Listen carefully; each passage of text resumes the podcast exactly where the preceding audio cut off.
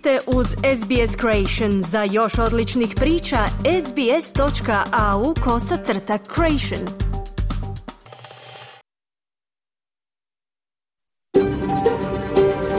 SBS, a world of difference. You're with SBS Croatian on mobile, online and on radio. Vi ste uz SBS Creation na svojim mobilnim uređajima na internetu i radiju.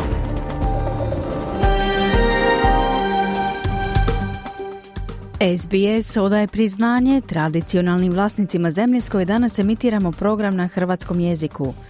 Ovim izražavamo poštovanje prema narodu Vurunđer i Vojvurung, pripadnicima nacije Kulin i njihovim bivšim i sadašnjim starješinama. Također odajemo priznanje tradicionalnim vlasnicima zemlje i svih aboriđinskih naroda i naroda s otoka u Toresovom tjesnacu na čijoj zemlji slušate naš program. Dobar dan i dobrodošli u program radija SBS na hrvatskom jeziku za utorak 5. prosinca. Ja sam Mirna Primorac i vodit ću vas sljedećih sat vremena kroz vijesti i aktualnosti iz Australije, Hrvatske i svijeta. Danas se u Sidneju po odluci Vrhovnog suda Novog Južnog Velsa nastavlja sudska istraga o osuđujućoj presudi šestorici Hrvata za terorizam iz 1981. godine. Mi donosimo izvješće s prvog dana sudske istrage. Gotovo mjesec dana nakon što je Vrhovni sud Australije proglasio pritvor na neodređeno vrijeme nezakonitim, što je rezultiralo puštanjem gotovo 150 migranata na slobodu, Savezna vlada predstavlja novi zakon kako bi se uhvatili u koštac s posljedicama ove presude. Umjetna inteligencija već utječe na svakodnevne živote ljudi diljem svijeta, uključujući način na koji radimo i kupujemo, a revolucionirala je i zdravstvo. Poslušajte s kojim se izazovima bore zemlje diljem svijeta kako bi spriječile zloupotrebu umjetne inteligencije. Vijesti iz Hrvatske kao i svakog utorka nam donosi Siniša Bogdanić. Izdvajamo u urušavanju zagrebačke deponije smeća. Teško je ozlijeđen radnik čistoće. Gradska oporba i premijer Andrej Plenković odgovornost traže od gradonačelnika Tomislava Tomaševića. Prije najavljenih tema i vijesti iz Hrvatske donosimo pregled vijesti zemlje i svijeta. Danas sa Anom Solomon. Slušajte nas.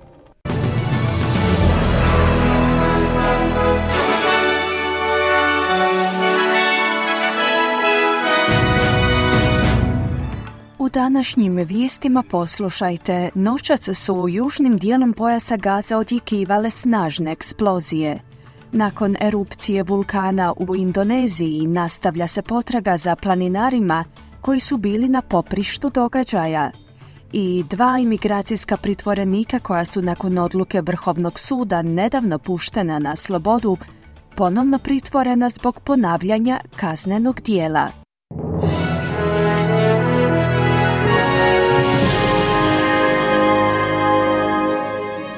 Slušate vijesti radi SBS, ja sam Ana Solomon. Započinjemo vijestima iz svijeta. Gradom Kan Yunis na jugu pojasa Gaze su noćas odjekivale snažne eksplozije. Deseci ozlijeđenih ljudi su pristizali u već prenapučenu bolnicu Nasser. Izraelske vojne snage su pozvale na dodatne evakuacije na jugu Gaze, budući da proširuju svoju ofenzivu s ciljem iskorjenjivanja Hamasa s tog područja.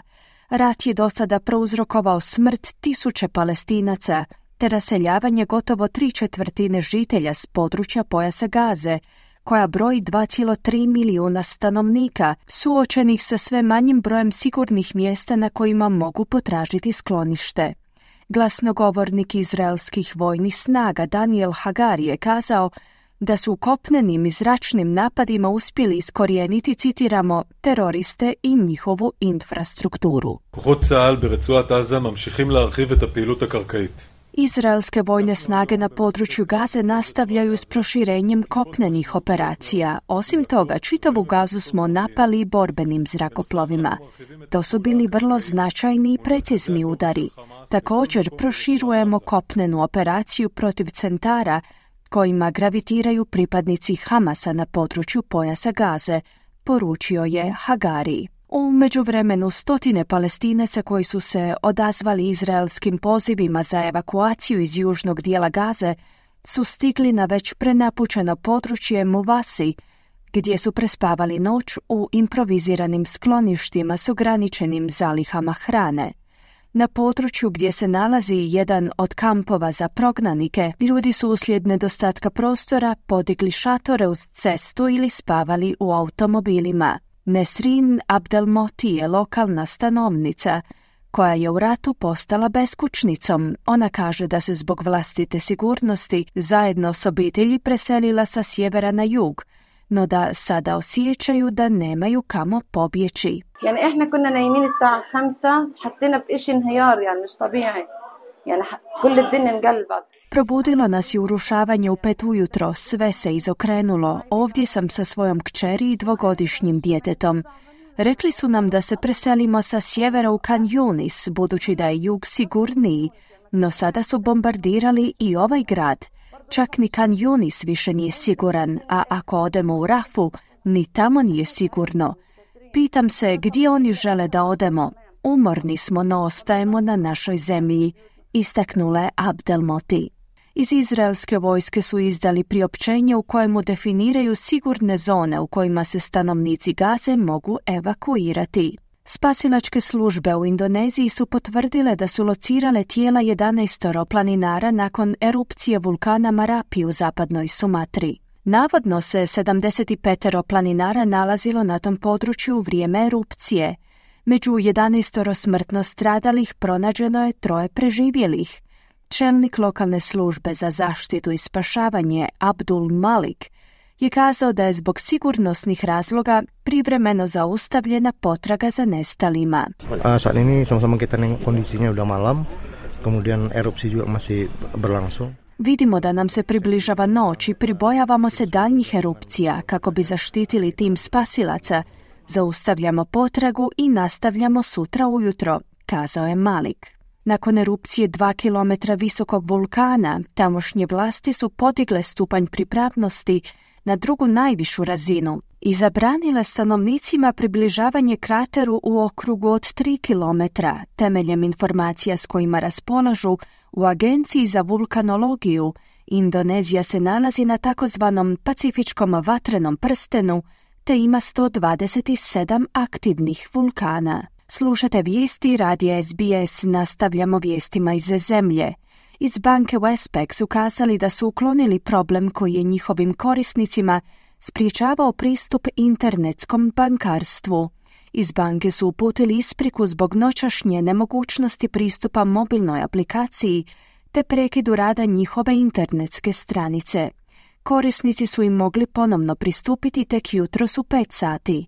Iz Westpacka su u svojem sinoćnjem priopćenju objavljenom na društvenoj mreži X kazali da rade na popravku pristupa uslugama koje su postale nedostupne nakon rutinskog tehnološkog ažuriranja. Dva useljenika koja su puštena iz imigracijskog pritvora nakon odluke Vrhovnog suda kojom je utvrđeno da je praksa njihovog pritvaranja na neograničeno vrijeme bila protuzakonita, su ponovno optužena zbog navodnog ponavljanja kaznenog dijela.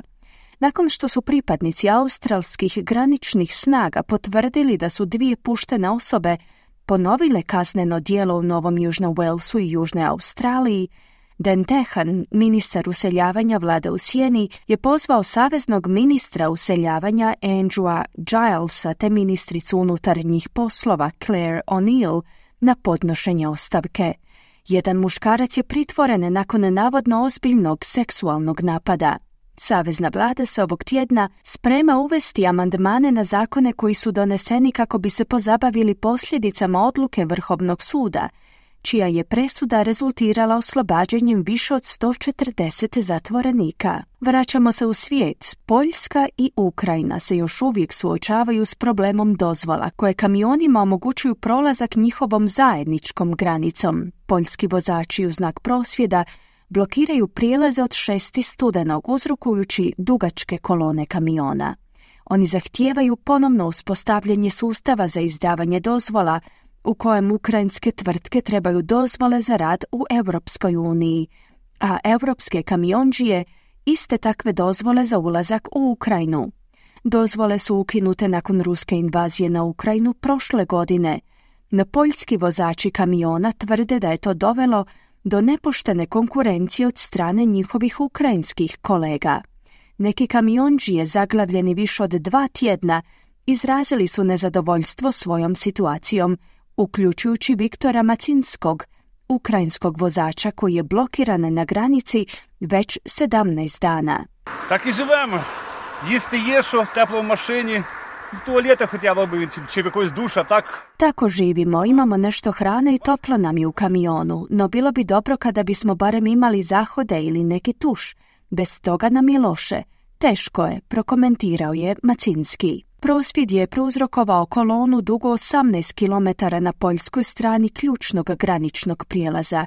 U svojem odgovoru Ukrajina je otvorila manji granični prijelaz u Hrinjiv Dolhobićuv kako bi omogućila praznim kamionima brže kretanje. Najmanje 13 ljudi je poginulo u unakrsnoj pucnjavi između dvije militantne skupine u državi na sjeveroistoku Indije Manipur prije sedam mjeseci, u etničkim sukobima je u toj državi stradalo najmanje 180 ljudi. Njihova tijela su s višestrukim prostrijelnim ranama pronađena u selu u okrugu Tengonupal, gdje su tamošnji dužnosnici kazali da je došlo do ogromnog obračuna. Naime, ova država je poprište sporadičnog nasilja od vrhunca etničkih sukoba koji su izbili koncem svibnja između pripadnika većinske etničke skupine Meitei i manjinske zajednice Kuki oko podjele vladinih beneficija i kvota.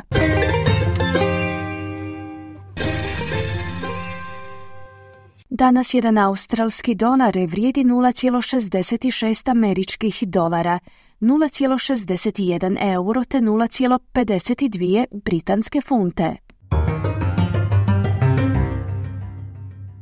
I na koncu kakva nas vrijeme očekuje tijekom današnjeg dana u većim gradovima Australije. Pert uglavnom sunčano uz najvišu dnevnu temperaturu do 29 stupnjeva Celzija. Adelaide djelomična na oblaka i 30 stupnjeva. Melbourne uglavnom sunčano 27. Hobart djelomična na oblaka te 23 stupnja. Canberra sunčano 32. Sidney sunčano uz 28 stupnjeva, Brisbane djelomična na oblaka 30 i na posljedku Darwin, gdje će prevladavati manji pljuskovi te mogućnost razvoja olujnog nevremena uz najvišu dnevnu temperaturu do 34 stupnja Celzija. Slušali ste vijesti radija SBS. Za više vijesti posjetite SBS News.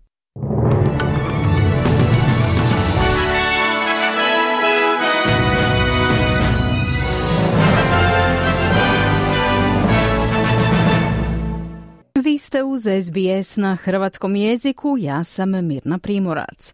Okrećemo se sada vijestima iz Hrvatske. U urušavanju zagrebačke deponije smeća teško je ozlijeđen radnik čistoće. Gradska oporba i premijer Andrej Plenković odgovornost traže od gradonačelnika Tomislava Tomaševića. Predsjednik Zoran Milanović poručio je premijeru Plenkoviću da mora razgovarati sa svinjogojcima koji prosvjeduju na prometnicama. U Ateni je saslušana prva skupina hrvatskih huligana. Zbog štrajka u grčkom sudstvu male su šanse za brzo puštanje na slobodu. Iz Zagreba se javlja Siniša Bogdanić. U samo tri tjedna dogodila su se dva klizišta Zagrebačke deponije smeća Jakuševec i dok u prvom klizanju planine gradskog otpada nije stradao nitko, jučer ujutro ozlijeđena su trojice radnika. Od toga jedan teže, naime jednom radniku gradske čistoće amputirana je ruka. Bivši gradski pročelnik Ivica Lovrić pustio je snimku radnika koji je bio na odlagalištu na Jakuševcu u trenutku kada je došlo do odrona. Na snimci se čuje kako taj radnik u šoku objašnjava što se dogodilo.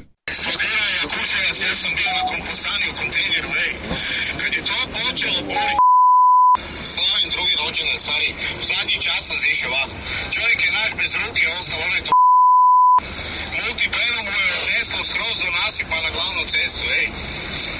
Usas. Podsjetimo, Jakuševec je zagrebačka rak rana koju je aktualna gradska vlast predizborno obećala sanirati. Zapravo ta sanacija je činila okosnicu njihovog programa da bi po dolasku na vlast gradonačelnik Tomislav Tomašević i stranka Možemo priznali da to nije posao koji mogu odraditi u aktualnom mandatu. Posljedično, Zagrebačka gradska oporba nikad glasnije traži odlazak Tomislava Tomaševića i njegove garniture, a i mještani oko deponije iz koje se širi smrad do samog gradskog središta u ovom trenutku ne bi imali ništa protiv. Pokazali su to i dok je gradonačelnik obilazio mjesto nesreće. Nesposobni ste i maknite se! Uništili ste ovaj Zagreb, dosta je politika vodila ovaj grad. To se nije događa. Ne, ne, sad se skrivaš! Kad si došao u Jakuševac u dvije i pol godine? Ne usudiš se doći, nemaš hrabrosti. Nema vremena, da. Ti ćeš vodit grad, ne možeš svoju, svoju kućni savjet ne možeš voditi. Tomašević je opovrgnuo optužbe da je do odrona došlo zbog odlaganja biootpada na Jakuševcu, istaknuvši da se biootpad kompostira, a na Jakuševec odlaže miješani komunalni otpad. Iako je inspekcijski nalaz od 20. studenog nakon prvog urušavanja utvrdio da je umjesto miješanog komunalnog otpada u planinu gradskog smeća ugrađivan i biootpad koji je uzrokovao urušavanje. Taj inspekcijski nalaz objavio je jutarnji list. I zastupnica Možemo i predsjednica Saborskog odbora za zaštitu okoliša i prirode Sandra Benčić, odgovarajući na navode Zagrebačkog HDZ-a da je do odrona došlo zbog velikih količina biootpada, kazala je da se o tome posebno raspitala i da se biootpad tamo ne odlaže. Sindikati traže jamstva da radnicima nisu ugroženi životi prije no što deponija nastavi s radom, a gradonačelnik je u programu javne televizije odgovarao na pitanje hoće li metropola biti zatrpana otpadom i je li to propast njegove zelene politike. Pa to se ne smije dogoditi, to naravno ne može biti opcija. Tako da jedno vrijeme bez odlaganja danas, mi smo inače odmah, čim smo danas vidjeli što se dogodilo, zabranili danje odlaganje otpada na Kušicu. Nismo čekali nikakve upute od inspekcije na radu koje su došle te kasnije, jer naravno nismo htjeli riskirati bilo kakvu sigurnost radnika. Zašto ste sada prebacili odgovornost za rješavanje Jakuševca na vladu? Što se tiče upravljanja i održavanja Jakuševca, to je odgovornost koja se treba tek utvrditi ne vlade. Što se tiče rješavanja dugoročnog Jakuševca, to je nešto grad Zagreb ne može sam riješiti. Ja sam bio vrlo transparentan i rekao sam kada smo uvidjeli da nije moguće u ovom mandatu zatvoriti odlagalište Jakuševca. Znači to sam rekao gotovo prije godinu dana. Ali sam isto tako rekao danas jasno tri stvari oko koje vlada mora Jeste li se tada zaletjeli sa obećanjem da ćete riješiti Jakuševac? Tada su informacije bile, do tada je Europska unija financirala projekte koje sada ne financira vezano za postrojenja za obradu otpada. Bez toga nije moguće zatvoriti odlagalište Jakuševac. Je li to svojevrstan poraz vaše zelene politike koje ste obećali? Pa i, i dalje možemo to ostvariti i mi ćemo to ostvariti. Znači nešto što se 20 godina obećavalo se nije napravilo.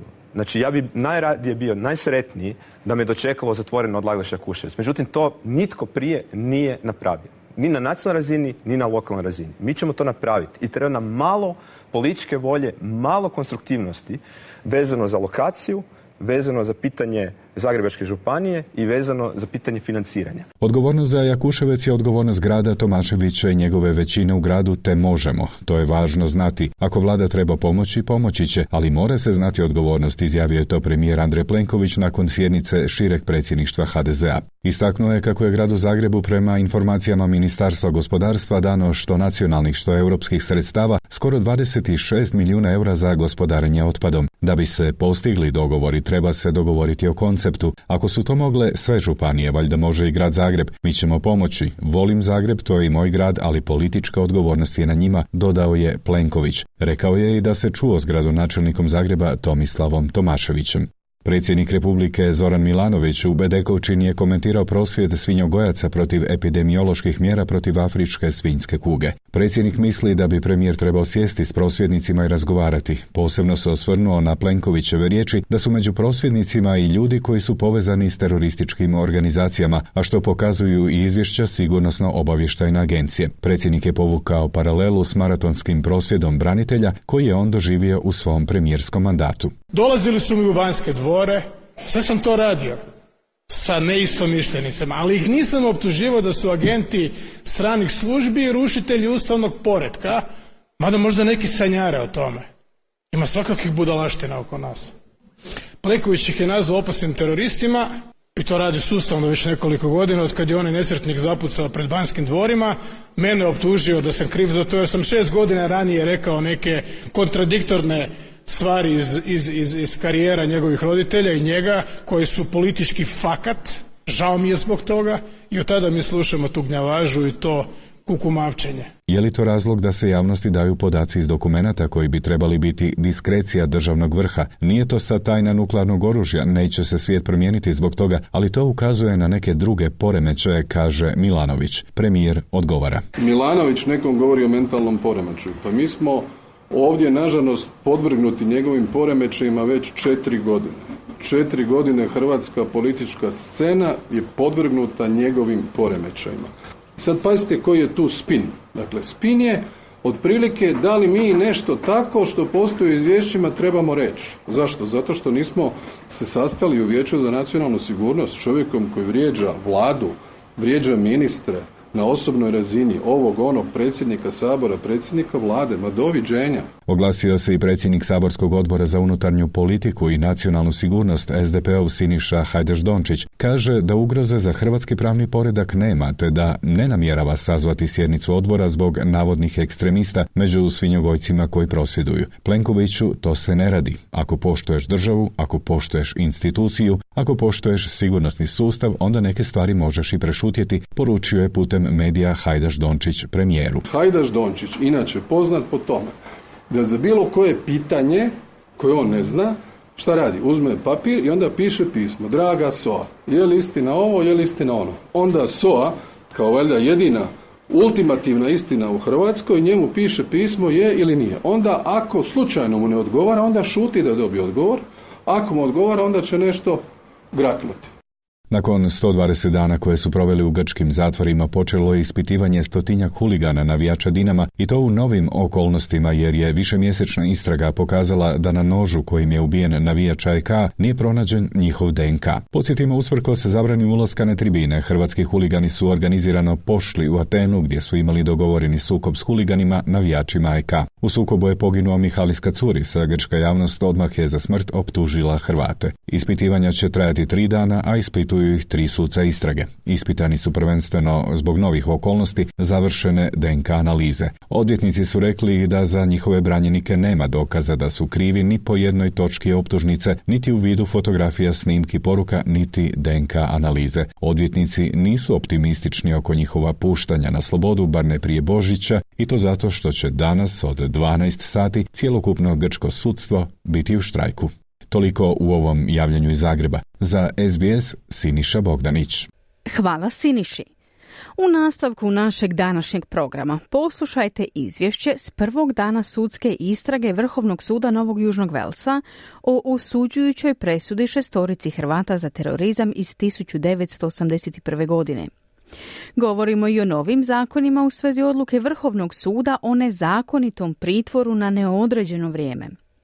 Čućemo i kako umjetna inteligencija utječe na živote ljudi diljem svijeta te s kojim se problemima suočavaju zemlje kako bi spriječile zloupotrebu iste. Ostanite uz program radija SBS na hrvatskom jeziku. Vi slušate radio SBS, program na hrvatskom jeziku. Moje ime je Mirna Primorac. Danas se u Sidneju po odluci Vrhovnog suda Novog Južnog Velsa nastavlja sudska istraga o osuđujućoj presudi šestorici Hrvata za terorizam iz 1981. godine. Novi dokazi ukazuju na mogućnost da je ključni svjedok suđenja bio agent UDBE, da branitelji optuženika nisu imali sve potrebne informacije za vrijeme suđenja, a sumnja se i na policijske metode, od navodnog nasilja do podmetanja dokaza. Kako je u sudnici u Sidneju bilo jučer, prvog dana istrage, poslušajte u prilogu Marijane Buljan koja prati proces. Vjekoslav Brajković čekao je gotovo pune 43 godine na priliku da u sudnici pokuša osporiti osuđujuću presudu za terorizam i tako opere ljagu sa svog imena. No u trenutku kada je pozvan na mjesto svjedoka u sudnici u Sidniju, Brajkovića su preplavile emocije i zamolio je za predah i prije nego što mu je postavljeno i jedno pitanje. Sudac Hume odlučio je odgoditi Brajkovićevo svjedočenje do utorka i ujedno je zaključio prvi dan sudske istrage.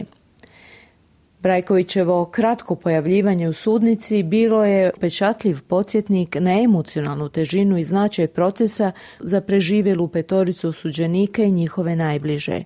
Proces je od iznimnog značaja i za cijelu hrvatsku zajednicu u Australiji, kako nam je ispred sudnice kazala Ina Vukić, poznata aktivistica, koja se, kako kaže, prije 30 godina prvi put uključila u kampanju za poništenje presude Hrvatskoj šestorici. Smatram da je ovo jedan veliki povijesni dan e, za Hrvate Australije, a i za Hrvate e, diljem iseljeništva.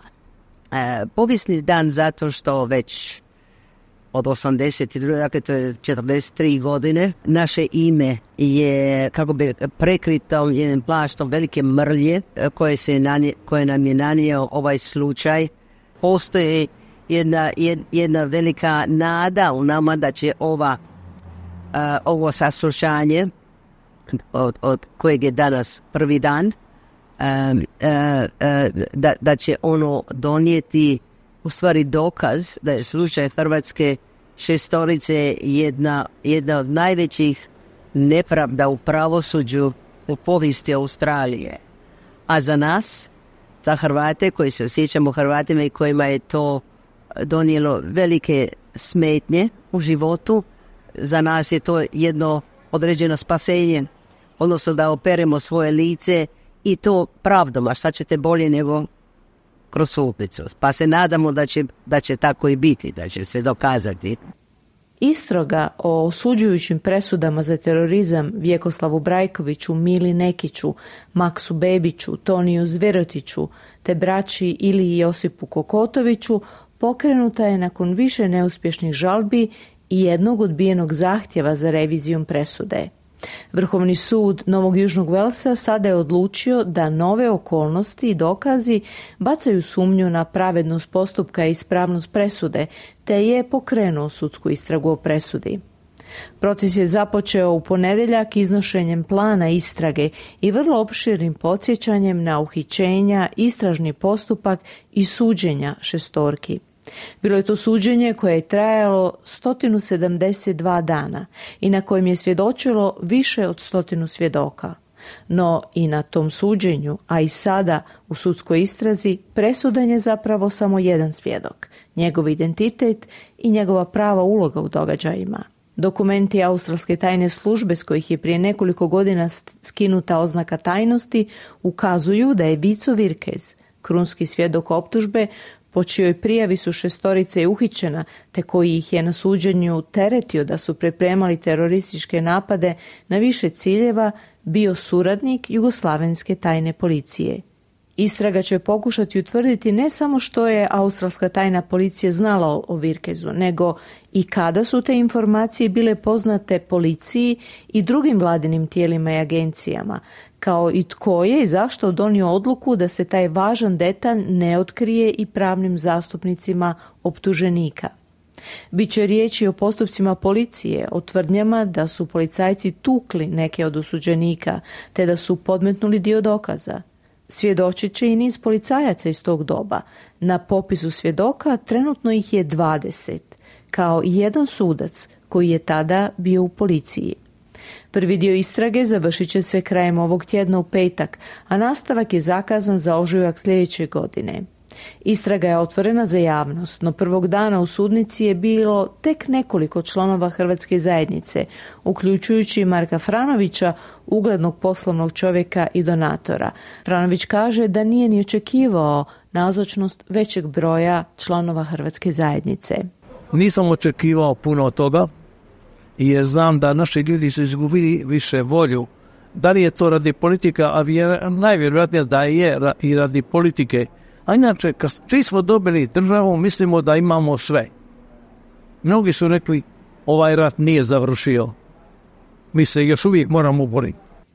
Danas se postupak nastavlja, te bi na početku sudske istrage trebao ponovo na svjedočenje biti pozvan Vjekoslav Brajković, koji je kao i ostali osuđenici i tijekom suđenja i svih 40 godina do sada tvrdio da je nedužan. Bilo je to izvješće Marijane Buljan. Ovog će tjedna Savezna vlada predstaviti zakon kako bi se suočili s posljedicama odluke Visokog suda, koja je proglasila nezakonitim pritvor na neodređeno vrijeme, rezultirajući puštanjem gotovo 150 migranata na slobodu. Amandmani, načelno podržani od strane oporbe, mogli bi rezultirati vraćanjem najtežih prijestupnika u pritvor. Prilog Edvine Guinan. Prošlo je gotovo mjesec dana od kako je Visoki sud Australije donio presudu protiv neodređenog trajanja pritvora u presudnom slučaju koji uključuje osuđenog seksualnog prijestupnika iz Mijanmara. Od tada je 148 osoba pušteno u zajednicu, među kojima su barem tri osuđene ubojice i nekoliko seksualnih prijestupnika. Neki od njih su osuđeni za manje zločine u svojoj domovini, dok neki nikada nisu bili osuđeni. Nakon odluke Visokog suda, laboristi su hitro donijeli zakone, stavljajući pritvorenike pod noćni policijski sat i prisiljavajući ih na nošenje narukvica za praćenje. Savezni kabinet se sastao u ponedjeljak kako bi finalizirao dodatne amandmane usmjerene na jačanje zakona. To se dogodilo dok je ministrica vanjskih poslova Penny Wong bila prisiljena braniti postupanje vlade u slučaju Visokog suda, suočena s pitanjima oporbe u Senatu. These people have not individuals have not been released uh, because uh, the government made a determination that they had to be released. These people are being released as a consequence. Ovi pojedinci nisu pušteni na slobodu jer je vlada donijela odluku da ih treba osloboditi. Oni su pušteni kao posljedica odluke Visokog suda koji je poništio zakone koje ste vi donijeli. Ovo nije prvi set vaših zakona koji su poništeni, kazala je Wong. Novim amandmanima vlada može zatražiti od suda da stavi najgore prestupnike pod preventivni pritvor, vraćajući ih iza rešetaka. No, vlada mora dokazati da osoba predstavlja neprihvatljiv rizik za zajednicu, koji se ne može upravljati drugim uvjetima vize. Zatvorenik bi morao biti optužen za kazneno djelo s najmanje sedmogodišnjom kaznom. Naredba će trajati samo tri godine, a nakon toga se mora ponovno primjenjivati jednom godišnje. Čelnik oporbe Pete Dutton podržava preventivni pritvor, ali želi surađivati s vladom kako bi osigurao da su promjene u skladu s ustavom. We'll support bills uh, which keep Australians safe, but we're not going to have a situation where the government just at the last minute drafts these bills overnight Podržat ćemo zakone koji čuvaju Australce, ali nećemo imati situaciju u kojoj vlada u posljednji trenutak preko noći izrađuje ove zakone. Uvijek postoji nedostatak. Oni nemaju volje razmišljati izvan okvira kada je riječ o zaštiti Australaca, kazao je Daten. Nije poznato koliko puštenih pritvorenika će biti obuhvaćeno preventivnim pritvorom. Gospodin Dutton sugerira da bi samo mali broj mogao biti zahvaćen promjenama koje su predložili laburisti. The regime that the government's providing might have application to two or three or four people. Uh, that's, that's it. So the other 142 that they've unnecessarily released into the community. Režim koji vlada pruža mogao bi se primijeniti na dvije, tri ili četiri osobe. To je to. Dakle, 142 osobe koje su nepotrebno puštene u zajednicu sada imaju potencijal prouzročiti štetu. I mislim da je australska javnost s pravom jako ljuta i uzrujana zbog toga, dodao je Dutton. Senatorica Jackie Lambie rekla je za Sky News da je hitno potrebno jačanje zakona.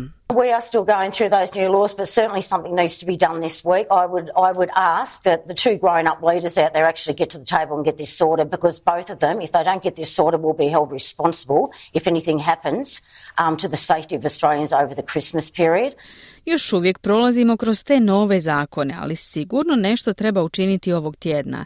Molim ova dva odgovorna čelnika da sjednu za stol i riješe ovo, jer ako to ne učine, bit će odgovorni ako se tijekom božićnih praznika nešto dogodi Australcima, kazala je Lambie. Međutim, senatorica zelenih Sarah Hanson Young optužila je vladu za širenje straha i stigmatizaciju izbjeglica imigranata u odgovoru na odluku suda. Novi zakon će biti predstavljen u parlamentu u srijedu.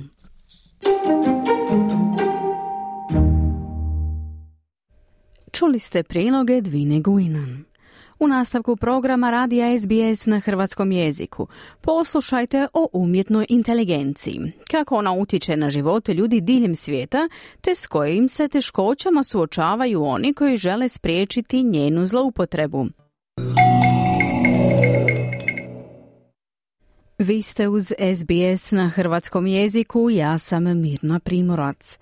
Umjetna inteligencija već utječe na svakodnevne živote ljudi, uključujući način na koji radimo i kupujemo.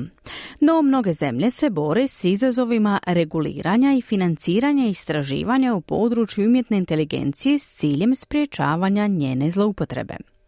Provedba tog zadatka se pokazala težom u Australiji, dok najnovije izvješće ukazuje na činjenicu da Australija zaostaje za drugim zemljama po pitanju financiranja i istraživanja ove tehnologije.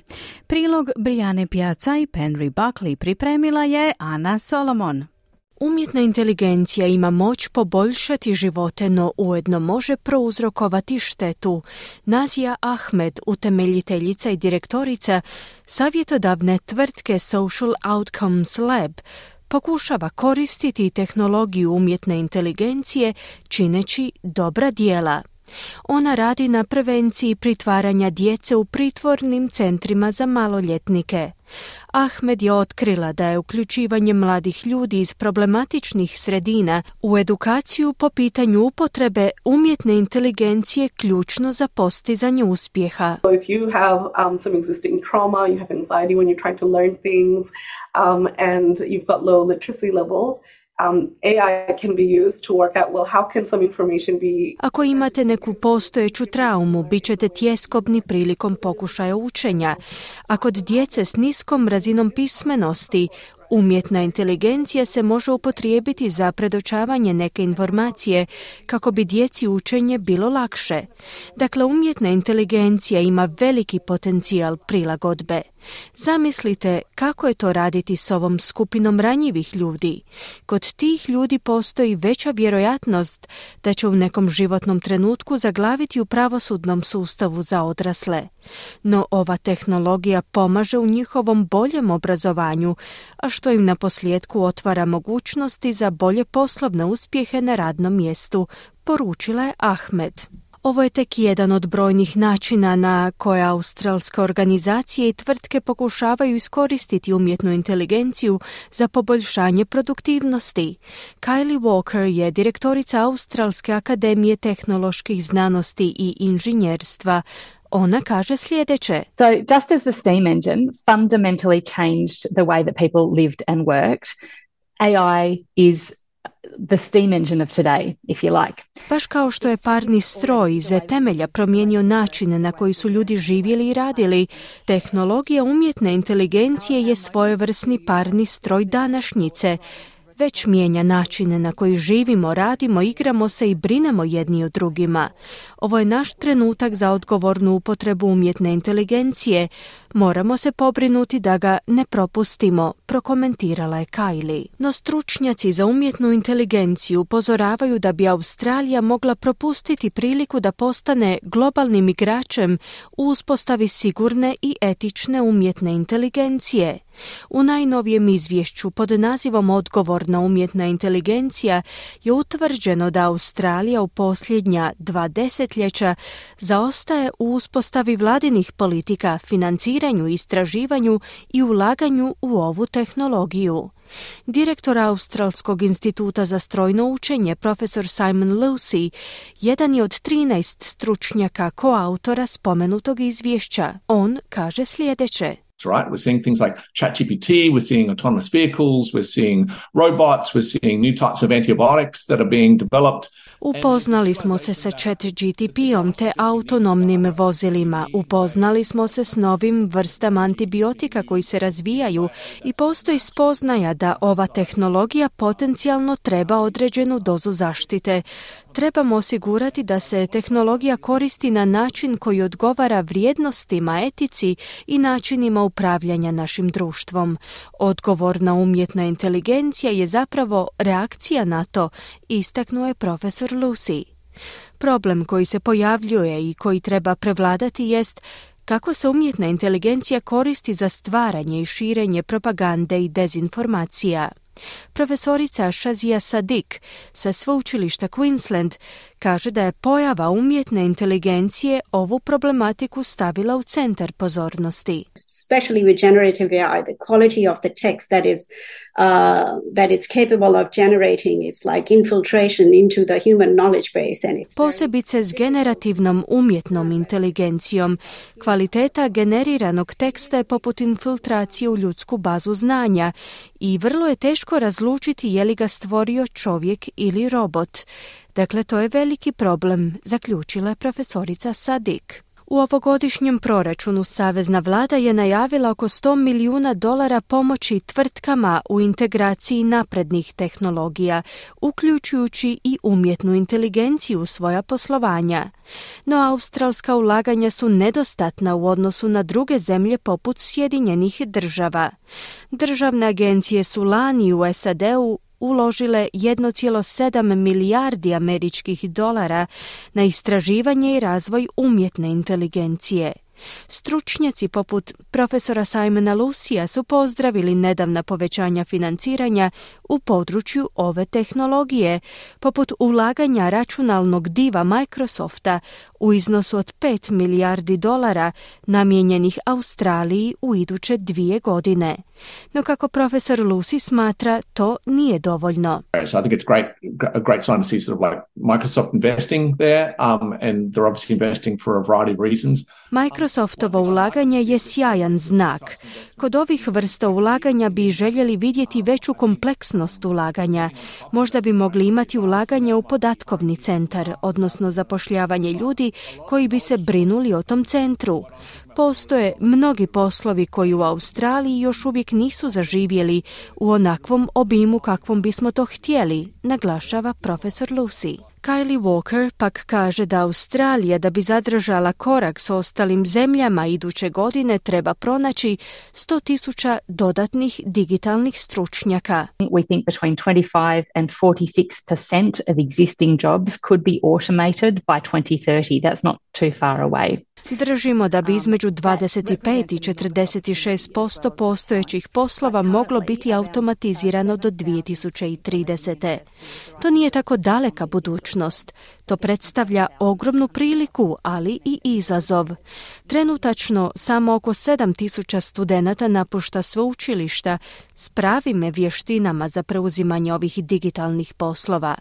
Dakle, za obuku 100.000 stručnjaka nam trebaju koordinirana nacionalna ulaganja, na posljedku je izjavila Walker.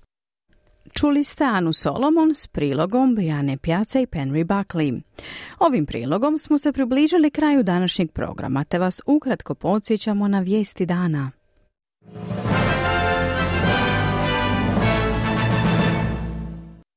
Gradom Khan Yunis na jugu pojasa Gaze su sinoć odjekivale snažne eksplozije. Spasilačke službe u Indoneziji su potvrdile da su locirale tijela 11 planinara nakon erupcije vulkana. Iz banke Westpac su kazali da su uklonili problem koji je njihovim korisnicima spriječavao pristup internetskom bakarstvu. Dva useljenika koja su puštena iz imigracijskog pritvora nakon odluke Vrhovnog suda, kojom je utvrđeno da je praksa njihovog pritvaranja na neograničeno vrijeme bila protuzakonita, su ponovno optužena zbog navodnog ponavljanja kaznenog dijela. Najmanje 13 ljudi je poginulo u unakrsnoj pucnjavi između dvije militantne skupine na sjeveroistoku Indije. U urušavanju zagrebačke deponije smeća teško je ozlijeđen radnik čistoće. Gradska oporba i premijer Andrej Plenković odgovornost traže od gradonačelnika Zagreba. Predsjednik Zoran Milanović poručio je premijeru Plenkoviću da mora razgovarati sa svinjogojcima koji prosvjeduju na prometnicama. U Ateni je saslušana prva skupina hrvatskih huligana. Zbog štrajka u grčkom sudstvu male su šanse za brzo puštanje na slobodu.